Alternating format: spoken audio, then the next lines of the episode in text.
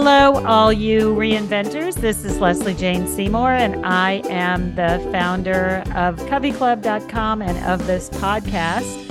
And I love to talk about reinvention. And today, man, I have what the ne plus ultra of reinventors for you a very old friend of mine and a work colleague who I didn't, I mean, I didn't even know all her history. So I'm so thrilled to have had some time to talk to her. Uh, she was um, the art director of Vogue when I came in as a lowly writer.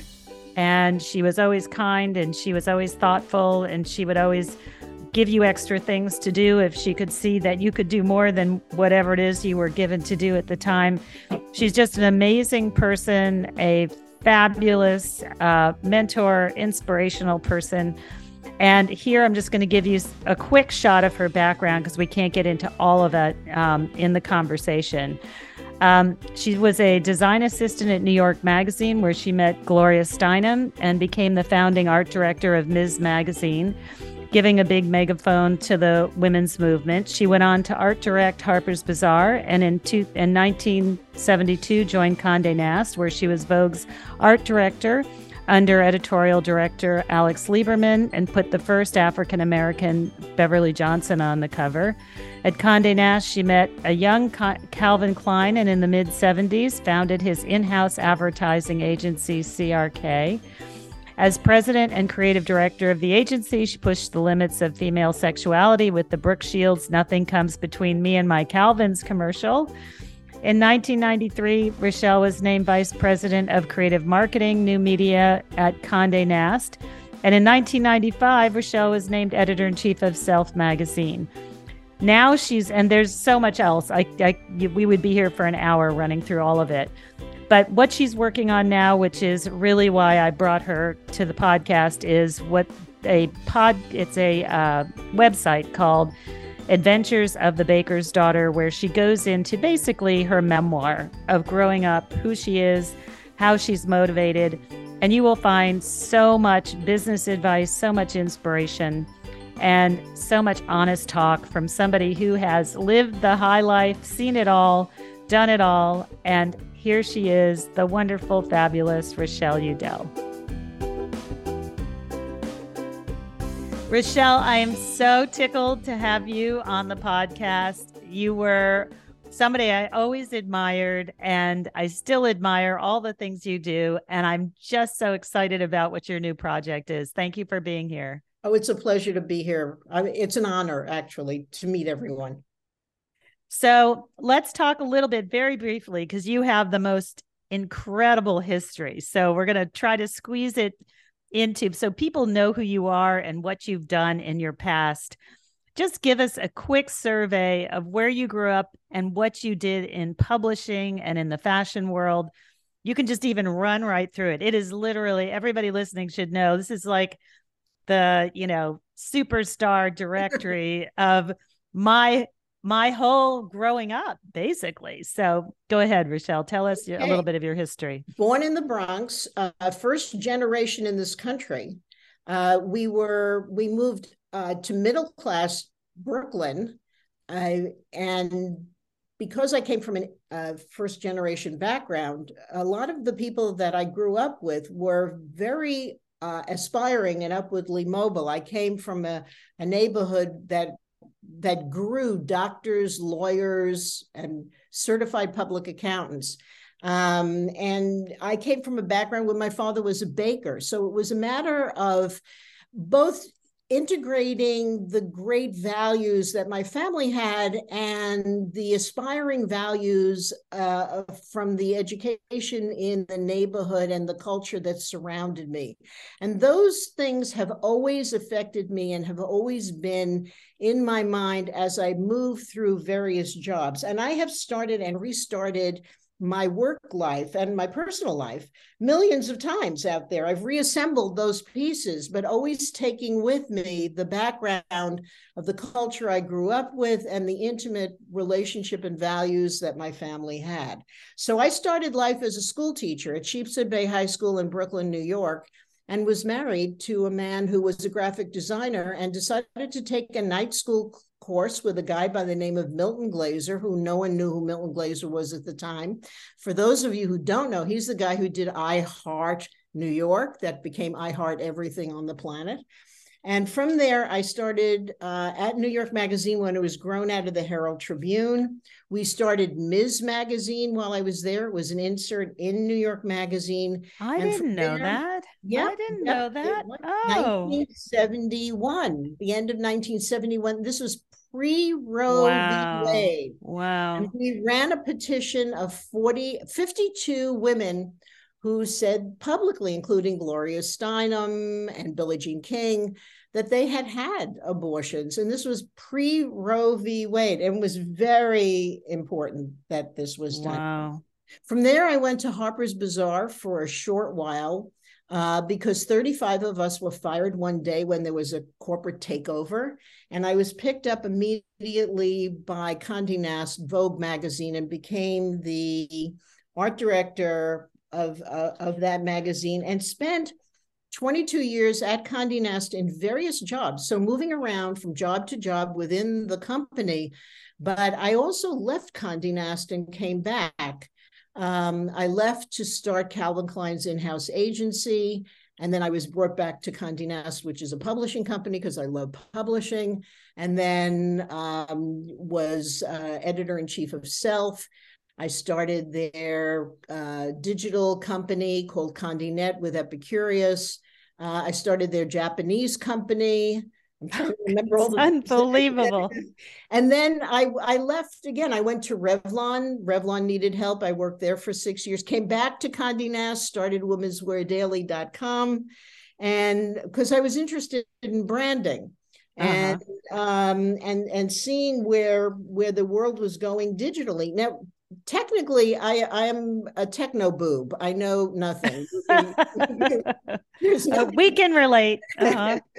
but I understood how people were using the technology to communicate. And I'm interested, I'm very interested in what people are talking about and how they're talking about delivering that conversation to one another. So that is sort of um, the big, the come of, some of the big highlights in my background to where I am now, uh, living in Westchester and working on uh, community projects. Uh, does that give you a sort yeah. of yeah okay. yeah so let's talk about the adventures of the baker's daughter.com and why did you start to what let's explain what it is and then why you started it um, the adventures uh, started originally as a book. oh, it did. It, okay. it did start as as a book, and it was a book that um, didn't come together probably as clearly as it could have. And that's in part because I did so many different things at different times. And it's a website, it's a digital memoir, so to speak. Yes. So you go there and it's in several parts. One is a personal part of how you how I grew up. An important part of that is studying with a man by the name of Fernando Flores, who was the minister of finance in Chile under um, Allende, and then he was put into prison. This is a political thing. I don't think you need too much detail on it.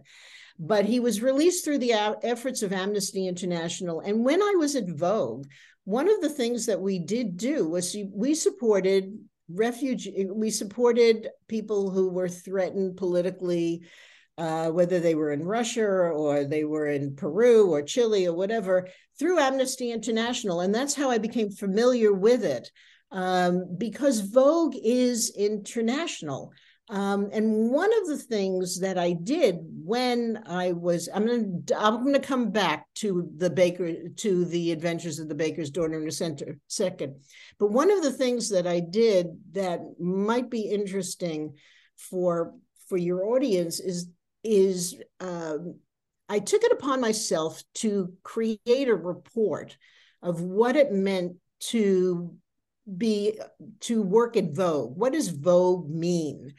And what does Vogue mean in the United States? Is it different in Italy? Is it different in France? Is it different in Great Britain? Is it different in China? And so that I got involved in branding. And this was as a result of just simply working on a political thing that was international. I became very, very interested. And I did this of my own volition. No one asked me to do it. Mm-hmm. And I presented that to the head of our publishing company, Mr. Newhouse. And because of that, he asked me to uh, start his business in Japan. They had tried for 15 years to start that business. And I would got I had the privilege of being able to do that with the then president Bernie Lazar because of my interest in international branding. And that happened because of uh, following an interest that I had, which I think is important for your audience to get a feeling of. Back to Adventures of the Baker's Daughter. So, uh, because I played so many different roles over time, and and uh, along that journey, learning more and more about what I liked, didn't like, what my skill set strengths were, what their weaknesses were, where where I could make a contribution um, going forward. I decided that because of the complexity and the linking between things, that a digital output would be perhaps the best way to tell my story. To also be able to tell it if I wanted to put in video or sound. Yeah yeah. Uh, so that I made it a totally experiential thing. And if you look at the beginning, the head, the the header on Baker's Daughter, it says the adventures of a baker's daughter and then the word baker's daughter keeps changing it says the adventures of a guilty mother the adventures of a, you know a, a reluctant style person, the the adventures of a techno boob. It really because no one is any one thing, right? And the digital world allowed me to be all the things I've been and can always be updated and can always be changed and added to, and people can contribute to it as well. So that's the reason I chose to do it in that format, which was a ton of fun to do. And are you always adding to it or do you feel like it's done? I mean, I, I figured maybe it was also so you could keep changing the modules yep. and adding new things rather than it being a finite kind of story. Yeah, well, it, it, it is it's perfect. It's exactly what you said. Um, I uh, blog approximately once a week, and that blog goes into as of now. It's a, there are four sections in in the uh, Adventures uh, website. And the first section is in my DNA, which gives you my background.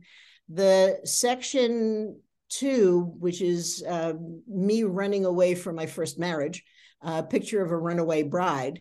Uh, it, it's really about fitting in and where did I belong and finding my place, so to speak. And that's the name of the section. The third section is a pair of Manolo Blahnik high heels uh, and it's really my professional life. Uh, and I tell you what I went through. And the last section is the blog section as of now. And each section has in it uh, parts of what was happening culturally at the time, because culture informs us so powerfully. Uh, sometimes uh, in a way that we're not completely understanding. It contributes to our opportunities, it contributes to our fears as well. Mm, I can talk about that today. Yes. Absolutely. Unfortunately, yes. So, what, I mean, when you just sat down to do it, you just started putting it up. And what was that sort of, was it because it wasn't coming together as a book? That you decided to just go ahead and put it online as its own animal? Because I'm sure a lot of people who are listening, we have a lot of writers, we have a lot of publishers, we have a lot of people who have, you know, maybe one story to tell, Rochelle. Mm. And so how would they know whether that's the direction they should take? And and how would they you can you monetize? Um, can you monetize it when you put it on the web or then it's just open and it's for free to everybody. Well, I decided not to monetize it. Let me take your last question first. Uh, I just wanted to go on the record because I wanted to tell my story from my perspective because my story's been written about a couple of, you know, in, in news media at various times. And so I wanted it to come from my voice. And for me, that was the important thing. My my thought is that if anybody wanted to hear from me or learn something from me that was important enough to uh, and be paid for for some reason that would that would be i would i would move forward with that. But as far as my own story was concerned i just wanted to put it out there with the idea that i've been i've worked in a lot of places. I've learned a lot from a lot of people.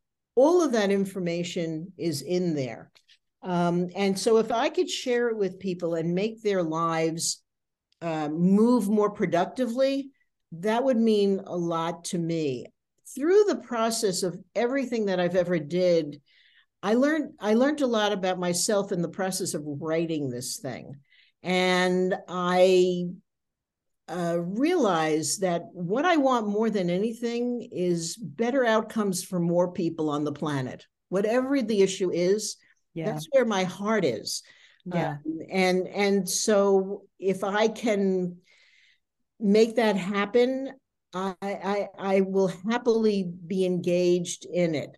I, am in a fortunate spot. I I live in a a very lovely neighborhood. I have good family, uh, relatively fine health all around us, and so it's a blessing. And so why not share that with other people? Right. And I've learned so much from so many. I've had so many wonderful people uh, support me uh, in my life that I just just want to pass it on. No, it's great. So let's talk since this is all about reinvention. And you I mean you just are like the queen of reinvention. You just roll from one thing to the other. Do you think that was just baked into your personality? I mean because I, I I'm looking at I didn't even know all the disparate things that you did. You went, you know, going from magazines to Calvin to, I mean, they're, when I hear people talking about reinventing today, people are worried about, you know, they don't have the, the right list of um, requirements in order to make that switch, or they don't feel, it feels like there's more barriers today than before, or is that just in people's minds that there seems to be more barriers? Because you're really moving back and forth or in the time when you were younger did you feel there were barriers and you were afraid of making these moves and you just jumped into them are you fearless I no, I am very fearful. Um, okay, I, you know, and in spite of all my fears, uh, I I try to push through. I do believe that there are more barriers today. I think you think so. I do okay. because of the algorithm craziness when you submit any information about yourself the fact that you have to now look at keywords to be to even get a date uh, I think is a really uh, difficult situation in many jobs, not all jobs. But when I think of business, um, I think of it, business is ultimately human. And if you can, my my sense of the whole thing, and remember, every person is unique my my feeling is that if you could show up and allow the person you're meeting with to be who they are if you can walk into the room if you could present yourself on a zoom as somebody who is interested in meeting the person on the other side of the screen or face to face i think that you have a you have a good option um, it's like even if you're wearing a mask, you could smile with your eyes. Even if it's a phone call, the mood in your voice can be welcoming.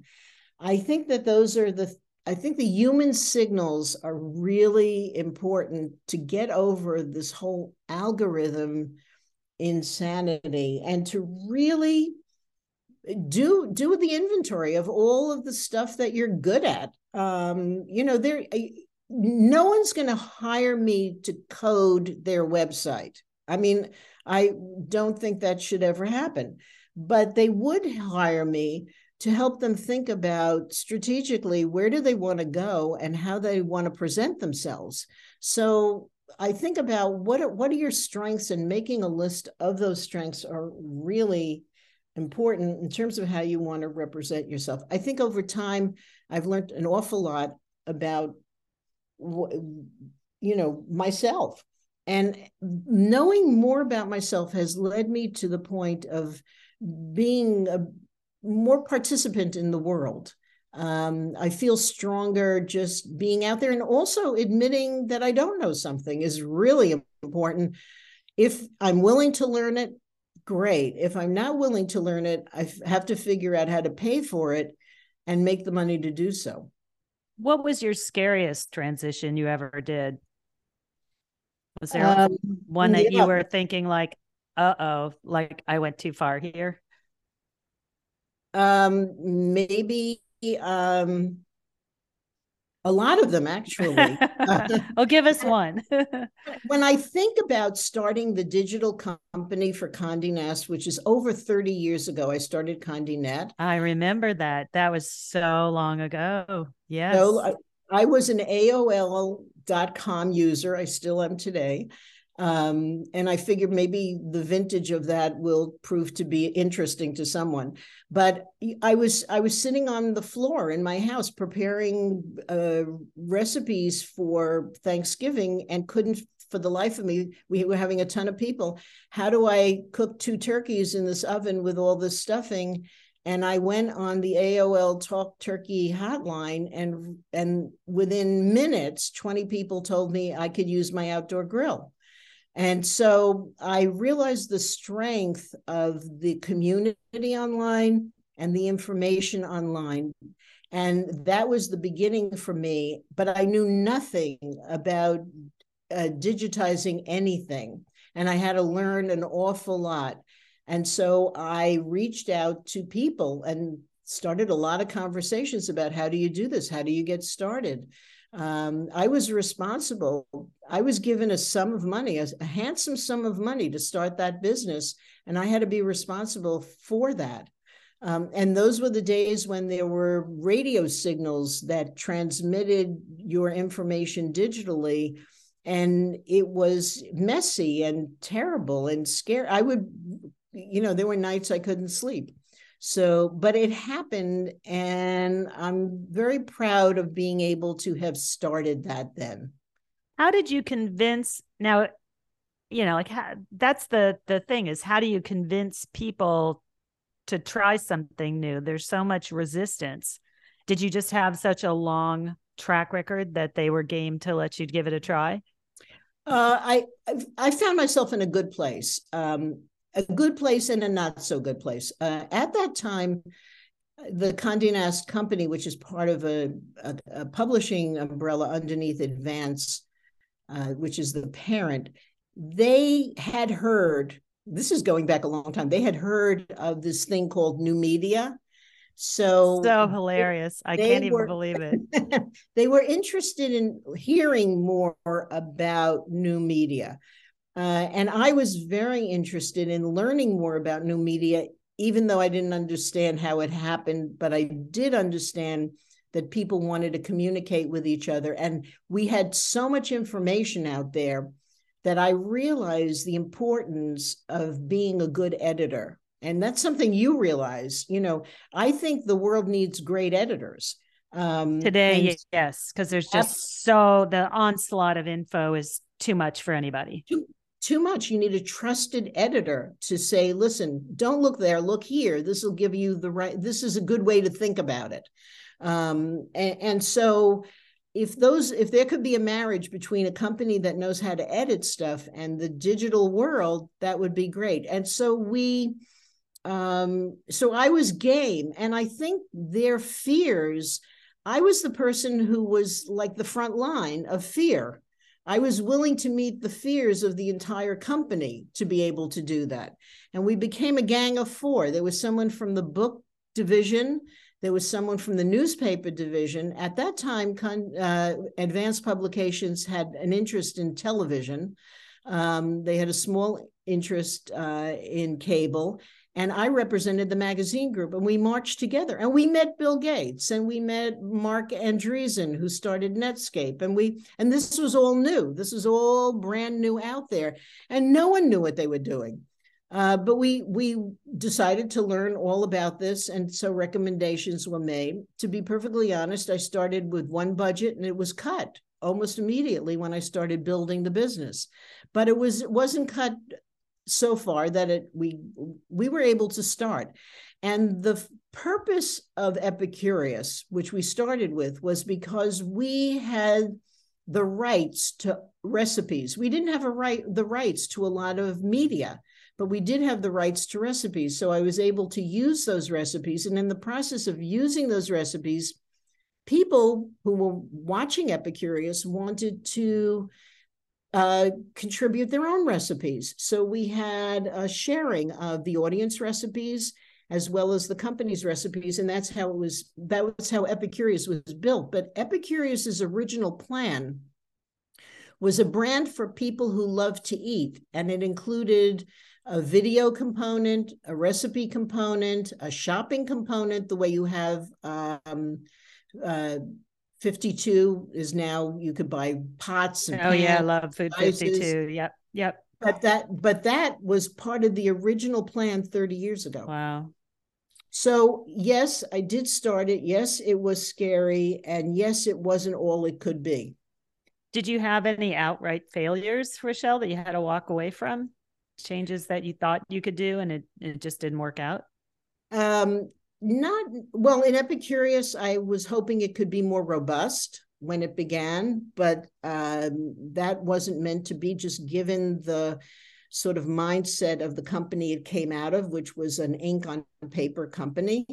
So for for that the the other thing is there have been times when i have felt i couldn't be heard uh, and they were very painful times. I was uh, worked for a fashion company at one point. It was a retail company, and this was maybe ten years ago. And you could see the writing on the wall that more business was going to be done online than it was on bricks and mortar. And for some reason, this company, because of its board, decided to open more stores, which I thought was not a sound idea but I was, uh, you know, what it what I said wasn't as powerful as the board's recommendation to open more stores, and they, unfortunately, they lost a lot of money.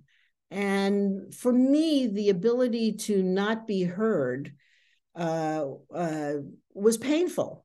Uh, I, I, have to, I have to say, and it happens from time to time. What do you uh, what do you do when that happens? Because I know a lot of women feel that just overall. Uh, well, you feel quite invisible and and really marginalized, and it's a terrible feeling. I usually cry. I usually eat a lot of ice cream, um, but I try to cut it as short as possible and look in the mirror and try to rem- try to you know look at my children and think about better things and future things and try to understand why it didn't happen. Um, and it's less because I couldn't be heard and more because the voices were uh, more powerful in more powerful positions to make other things to make something else happen. So I tried to what I call it I call it a post mortem after something happens um, to actually deconstruct what literally happened from all perspectives so that I have a better sense of um, the outcome without uh, making myself a victim because I don't want to be in a victim position. Yeah, that doesn't help anybody. So as mm. as we pull to a close, um, what what our listeners really want to know, Rochelle, is if they're moving from thing to thing to thing like this today, what are your, you know, top three sort of how to's that you would tell them that you've learned out, uh, over all this time? What are the the you know tips and tricks we try to get at for being successful at this? I think one very important thing if you're working with a couple of people is to make sure you all have the same goal that you all are on the same page about what you're doing. You may have differences about how you want to get there, and that's a good and useful conversation. But I would say absolutely make sure and check in every now and then to make sure everybody is working together with the same sense of purpose. I think that's a really important thing. The second thing I think that's also important is whatever it is you're doing, if you could put a name on it in a few words, I blah, blah, blah, blah, or this is the name of the project. If you could name it, you have a better chance of selling that idea or that project. So give it a name that's clear, resonant, so people could grab a hold of it and they could repeat it to other people. Then, when you go to make a pitch for that idea, uh, it's already in someone's mind. You've imprinted it to a certain degree. And I've always found that to be useful. Uh, another thing that I think is that everybody that you engage with actually wants to be heard and they want to be recognized. Now, I sometimes get overly zealous and enthusiastic, uh, but I have to constantly remember who I'm talking to and the fact that they need, you can't put them in the corner. You've got to let them come out and be with you. So mm, always remember to recognize and listen to the people you are talking to. And the other thing is that if they're angry people, they can't hear you. If they're upset for some reason, find another time, got to de-escalate a situation. And the last thing, you know, there's a there are a lot of things, but I, I would say if you could measure what you're doing and give quantitative uh, as well as the you know the quality of what you're doing, but the quantity, the profitability, um, the outcomes, pro- projected high low outcomes of what you're doing, that would be really useful. Awesome. Incredible. Rochelle, so wonderful to speak to you. Where can everybody find you and where can they find Adventures of the Baker's Daughter? Well, if you go to Rochelle Udell, one word, dot com, uh, you'll see it as it comes up, it'll say Adventures of the Baker's Daughter, and you'll be right there. And if you go into the uh, Manolo Blahnik section, you'll find a lot of business advice. Ooh, fantastic. And can they go? Can they just pull up adventures of the baker's daughter.com, right? Uh, I, yeah, they could go to adventures or they could easy go to RochelleUdell.com. It'll come right up. Adventures are, comes right up. And are you on Facebook and on Instagram yeah, or anything like that? Facebook, Instagram, and LinkedIn. And everybody's welcome.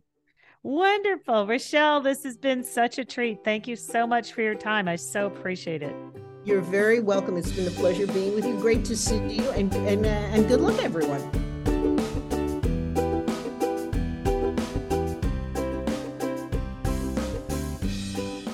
So, thank you all for listening to this podcast. I hope you enjoyed it, and I hope that you will be inspired that about with all that Rochelle has done, and I hope that you will follow her advice and go ahead and reinvent yourself. It's nothing to be afraid of. And if you are enjoying the podcast, please go to Apple Podcasts and give us a uh, give us a five star review. Share it with friends who are trying to reinvent themselves, and mosey on over to cal- to uh, coveyclub.com where you will find tons and tons of reinvention advice and how tos and essays, everything you need, downloads to get yourself started. There is no reason not to reinvent yourself. But I will tell you, it is easier to do in a group than it is to do alone. And if you're super serious about it, come join the fabulous women of Covey Club who are doing it all together. And we support each other and we teach each other and we hold each other up as we go through this tough moment of reinvention. It is not for sissies, but it can be done, as you can see from Michelle. So thank you again, and I'll see you next time.